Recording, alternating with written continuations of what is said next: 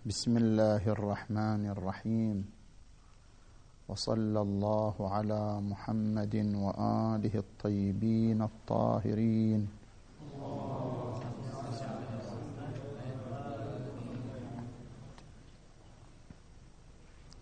من المباحث المهمة بين الفلسفة الإسلامية والفلسفة الغربية هو مبحث الحقيقة. ما هي الحقيقة؟ لا إشكال في وجود حقائق يقينية سواء كانت هذه الحقائق من القضايا النفسية كعلمي بأني مفكر. ولأنني مفكر فأنا موجود. أو كانت هذه الحقائق من القضايا الطبيعية. كعلمي بأن الحياة على الأرض تفتقر إلى وجود الشمس. أو كانت من القضايا المنطقية كعلمي بأن النقيضين لا يجتمعان ولا يرتفعان. هذه كلها حقائق. يذعن بها الذهن إذعانا تصديقيا جازما. ولكن السؤال هو ما تعريف الحقيقة؟ ما هي الحقيقة؟ هل الحقيقة هي الصورة الناشئة عن مماسة الإحساس للواقع أم الحقيقة هي ما نتجت عن الإطار التجريبي؟ لا يمكن أن نقول بأن الحقيقة هي الصورة التي نشأت عن مماسة الإحساس للواقع الخارجي. فقد يقف شخصان أمام قوس قزح مثلا والصورة التي تنتزعها والصورة التي ينتزعها أحدهما أن اللون احمر والصورة التي ينتزعها الآخر أن اللون أصفر. مجرد الصورة المنتزعة عن مماسة الإحساس للواقع الخارجي لا تعني أنها الحقيقة. إذ قد يتطابق إحساسات البشر عليها وقد لا تتطابق. كما أن الحقيقة ليست هي القضية المستندة للتجربة.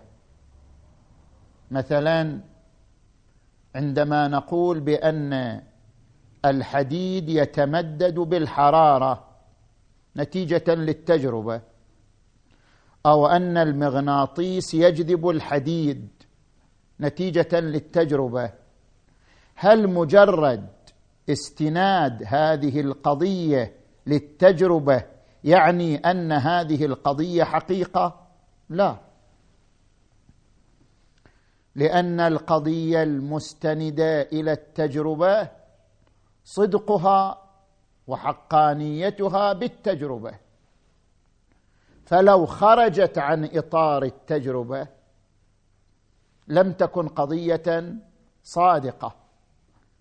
فإذا متى ما ربطنا صدق القضية بالتجربة؟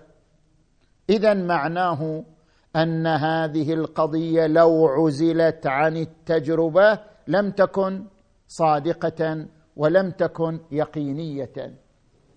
فكيف نعدها حقيقة وهي منوطة في صدقها والإذعان بها للتجربة بحيث لو عزلت عن التجربة لم يكن لنا إذعان بصدقها وبحقانيتها. اذا ليست الحقيقة هي عبارة عن الصورة المنتزعة من مماسة الإحساس بالواقع. وليست الحقيقة هي عبارة عن القضية المستندة للتجربة لا لشيء آخر. فما هي الحقيقة؟ هنا أمامنا ثلاثة تعريفات للحقيقة. التعريف الأول الذي تذهب إليه الفلسفة الإسلامية والمذهب العقلي أن الحقيقة هي عبارة عن مطابقة الصورة للواقع. ومن أجل أن نوضح هذا التعريف نقول إن هناك فرقا بين العلم الحضوري والعلم الحصولي. العلم الحضوري حضور نفس المعلوم لدى العالم. أنا عندي علما بأفكاري عندي علما بمشاعري. علمي بأفكاري ومشاعري علم حضوري. لأنه عبارة عن حضور نفس الأفكار لدي حضور نفس المشاعر لدي. لا أحتاج في علمي بأفكاري ومشاعري إلى توسيط صورة. بل المعلوم حاضر بنفسه لدى العالم. من هنا نقول ما هي الحقيقة؟ الحقيقة في العلم الحضوري هي نفس حضور المعلوم لدى العالم وليس شيئا آخر. ولكن عندنا علم آخر ألا وهو العلم الحصولي.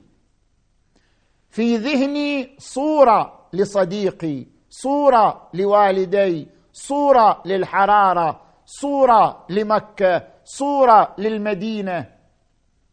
أين الحقيقة؟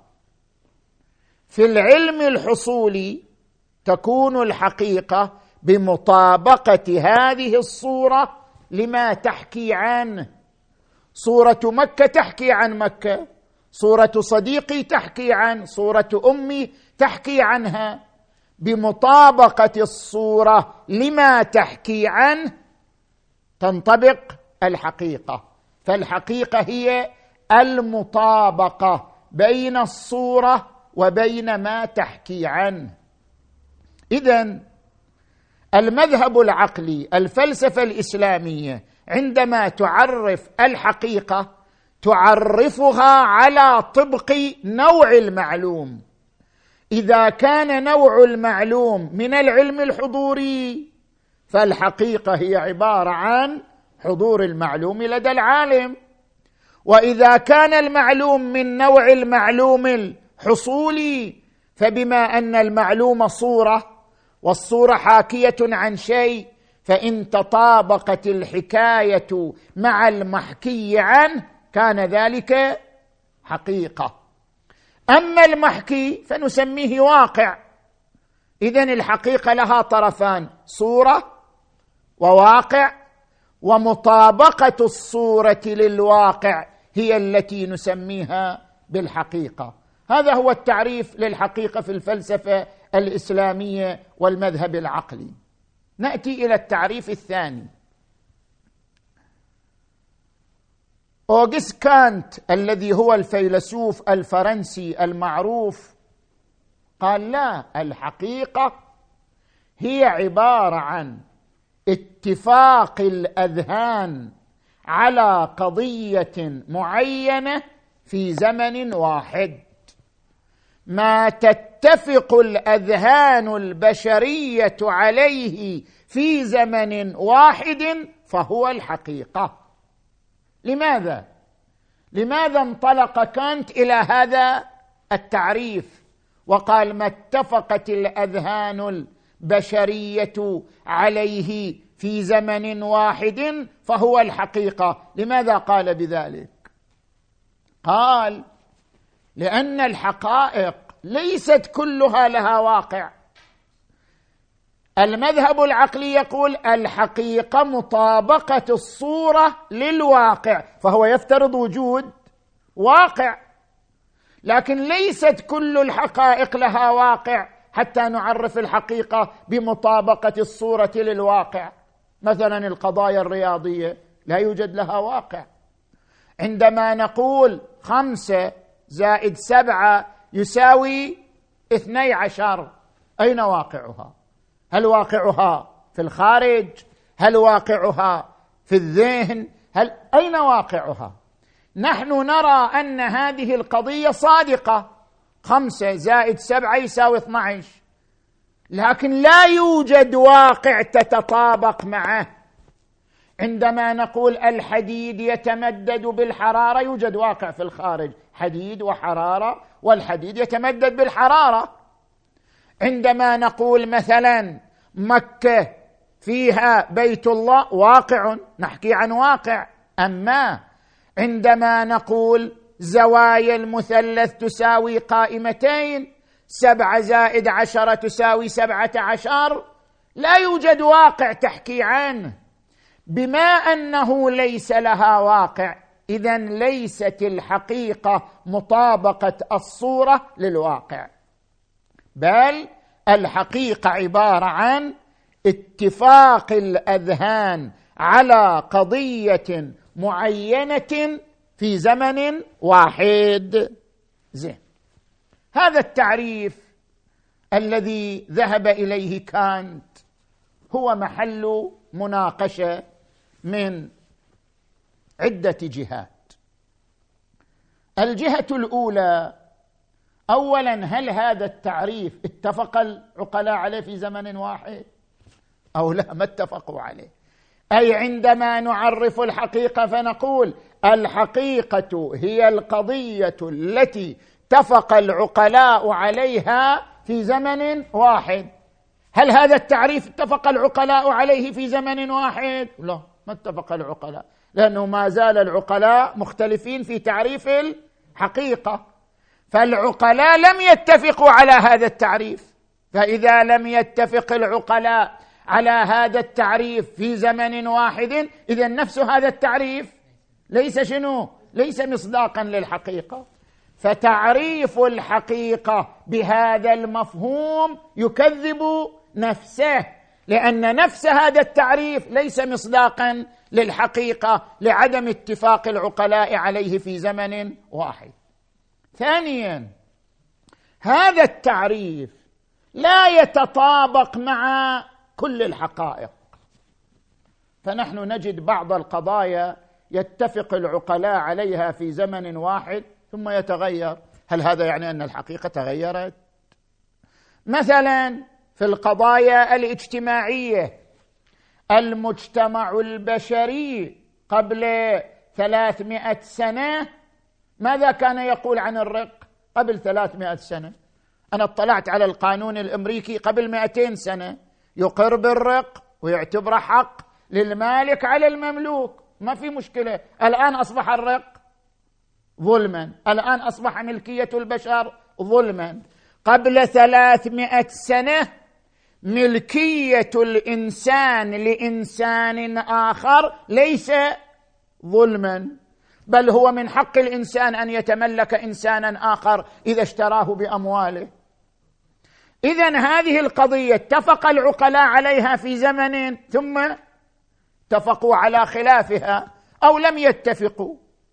فهل أنها عندما اتفق العقلاء عليها في زمن معين كانت حقيقة ثم تغيرت وأصبحت باطلا؟ ليس من سمات الحقيقة أن تتغير بتغير الظروف وتغير الأزمنة.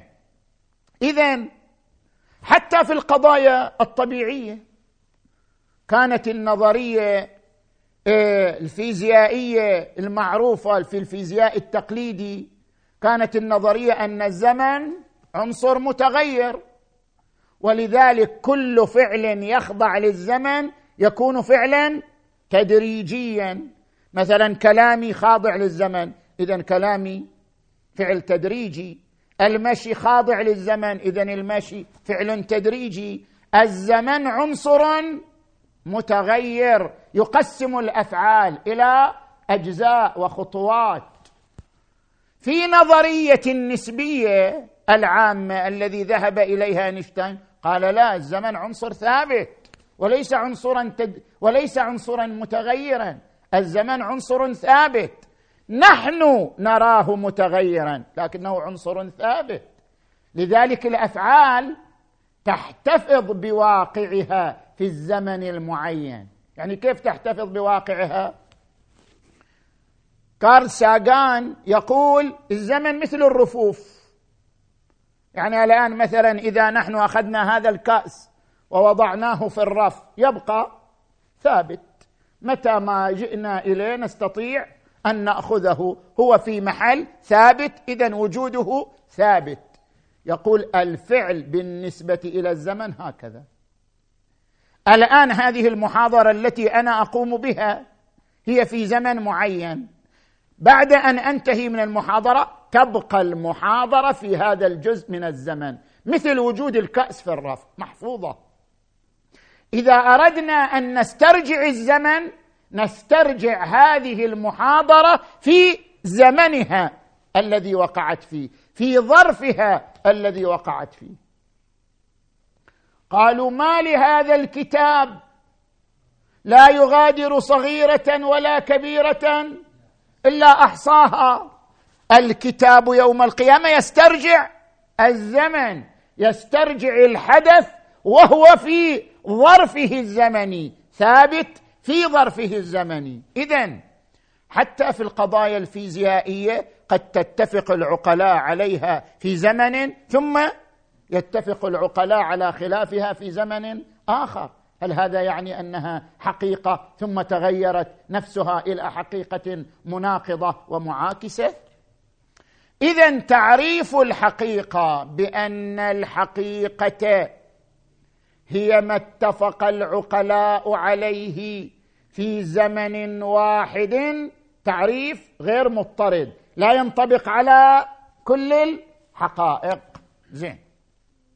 نأتي إلى المناقشة الثالثة. كانت قال بأننا لا نستطيع أن نعرف الحقيقة بأنها مطابقة الصورة للواقع. لأن بعض القضايا ليس لها واقع مثل القضايا الرياضية. القضايا الرياضية قضايا صادقة لكن ليس لها واقع. دعونا نناقش هذا الأمر. هل القضايا الرياضية قضايا ليس لها واقع ولأجل ذلك لا يصح تعريف الحقيقة بمطابقة الصورة للواقع أم لا؟ في القضايا الرياضية تمتاز القضايا الرياضية عن القضايا الطبيعية بثلاث مميزات. الميزة الأولى أن القضايا الرياضية صادقة لا تحتمل النقيض. أنت إذا تصور اثنين زائد اثنين يساوي أربعة هل تحتمل العكس؟ أن اثنين زائد اثنين يساوي ثلاثة ما تحتمل العكس. قضايا لا تحتمل النقيض. بينما القضايا الطبيعية الحديد يتمدد بالحرارة تحتمل النقيض. ولذلك لا بد أن ننفي نقيضها بالدليل والبرهان لأنها تحتمل النقيض. الميزة الثانية أن القضية الرياضية لا يحتاج صدقها إلى تكرار وتجربة. لو سألك واحد خمسة زائد خمسة تساوي عشرة ثبت لي العشرة بالتكرار. ما يثبت. لو تكرر خمسين مرة خمس هو نفس النتيجة. فصدق القضية لا يتوقف على تكرارها بينما صدق أن الماء إذا بلغت درجة حرارته مئة فإنه يغلي. هذه القضية متى تصدق؟ إذا تكررت التجربة إلى أن نصل إلى درجة اليقين بها. فهي فالقضايا الطبيعية يتوقف صدقها على التكرار. القضايا الرياضية لا يتوقف صدقها على التكرار. الميزة الثالثة في القضايا الرياضية عن القضايا الطبيعية أن القضايا الطبيعية التي يتوقف صدقها على التكرار ربما تختلف من ظرف إلى ظرف. شوفوا لاحظوا حتى هذه القضية المعروفة كل ماء تبلغ درجة حرارته مئة فإنه يغلي. هذا في الظروف الطبيعية. أما في ظروف غير طبيعية كأن يكون مثلا هذا الماء مرتفع عن سطح البحر مثلا لنفترض به مثلا ألفي متر. مو معلوم أنه يغلي إذا بلغت درجة حرارته مئة. إذا هذه القضية الطبيعية صدقها منوط بظرف معين. بينما القضايا الرياضية صدقها ليس منوطا بظرف ولا بعالم ولا بعاقل ولا ب إيديولوجية معينة صدقها صدق مطلق. لذلك هذه الميزات الثلاث في القضايا الرياضية جعلت القضايا الرياضية حقائق. فما هو ميزان كون القضايا الرياضية حقائق؟ هنا وجهان لبيان أن القضايا الرياضية حقائق. الوجه الأول ذكرنا في جلسات سابقة مكررا أن الإدراك الضروري متى نعبر عن القضية أنها ضرورية؟ نعبر عنها ضرورية إما لضرورة في الإدراك أو لضرورة في المدرك مثلا عندما أتصور أن الاربعه زوج هذه ضرورة في المدرك متى ما تصورت الموضوع وهو الاربعه تصورت المحمول ثبوت المحمول للموضوع بالضرورة لذلك نعتبرها من القضايا الضرورية. متى ما كان المدرك ضروريا؟ يعني ثبوت المحمول للموضوع ضروري نعتبر القضية ضرورية. القضايا الرياضية من هذا القبيل. متى ما تصورت اثنين مع اثنين؟ تصور شنو؟ أربعة. ثبوت المحمول للموضوع ثبوت لا يحتاج إلى واسطة برهان لا يحتاج إلى واسطة دليل. بما أن ثبوت المحمول للموضوع لا يحتاج إلى برهان ودليل فثبوته له ضروري. اذا القضية قضية ضرورية. فكما أننا في القضايا الضرورية التي يسلم بها كانت كانت يسلم بالقضايا القبلية. مثل النقيضان لا يجتمعان. الكل أعظم من الجزء. أنا أفكر اذا أنا موجود. كانت يسلم بهذه القضايا الضرورية. طيب. ما هو الدليل على أنها قضايا ضرورية وحقائق؟ أن الذهن إذا تصور الموضوع والمحمول حكم بثبوت المحمول للموضوع بلا حاجة إلى دليل وبرهان. اذا المقياس في هذه القضايا القبلية هو نفس المقياس في القضايا الرياضية. كما أن القضايا القبلية إنما اتصفت بكونها حقائق لضرورة ثبوت المحمول للموضوع كذلك القضايا الرياضية إنما اتصفت بكونها حقائق لضرورة ثبوت المحمول للموضوع. الوجه الثاني ما ذكره عدة من فلاسفة المسلمين منهم السيد الطباطبائي عليه الرحمة. في أصول الفلسفة من أن القضايا الرياضية ينبع صدقها من نفسها لأنها قضايا تحليلية وليست قضايا تركيبية. هناك فرق بين القضايا التحليلية والقضايا التركيبية. القضايا التركيبية أن يكون المحمول خارج عن الموضوع ثم يعرض عليه ثم يحمل عليه. عندما نقول الماء حار الحرارة ليست ذاتية للماء. وإنما تعرض عليه هذا يسمى قضية تركيبية لأن المحمول أساسا خارج عن إطار الموضوع. كذلك في القضايا الذهنية عندما نقول الحمل الذاتي مغاير للحمل الشائع. طبيعي مغايرة الحمل الشائع للحمل الذاتي تختلف عن الموضوع. الموضوع حمل ذاتي وحمل شائع. المحمول المغايرة. المغايرة خارجة عن إطارهما. تعتبر قضية شنو؟ تركيبية. أما في القضايا التحليلية في الواقع ما عندنا إلا مفهوم واحد. نقوم بتحليله. مثلا عندما نقول الإنسان حيوان ناط مسكين الإنسان. كل ما يذكر يقول حيوان. زين. الإنسان حيوان ناطق.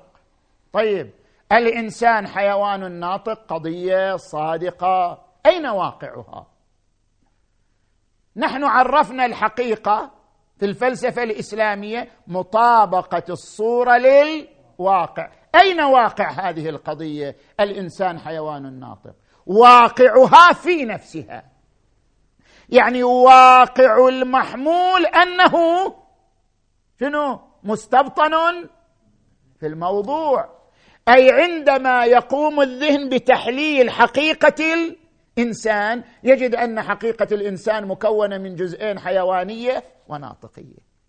فالقضايا التحليلية قضايا صادقة لكن ليس معنى صدقها مطابقتها لواقع خارج عنها كما في القضايا التركيبية. بل صدقها بمطابقتها لواقعها وواقعها مستبطن فيها. واقع الحيوانية الناطقية في الإنسان. واقع الإنسان في الحيوانية الناطقية. اذا متى ما كان المحمول مستبطنا في الموضوع فهي قضية تحليلية.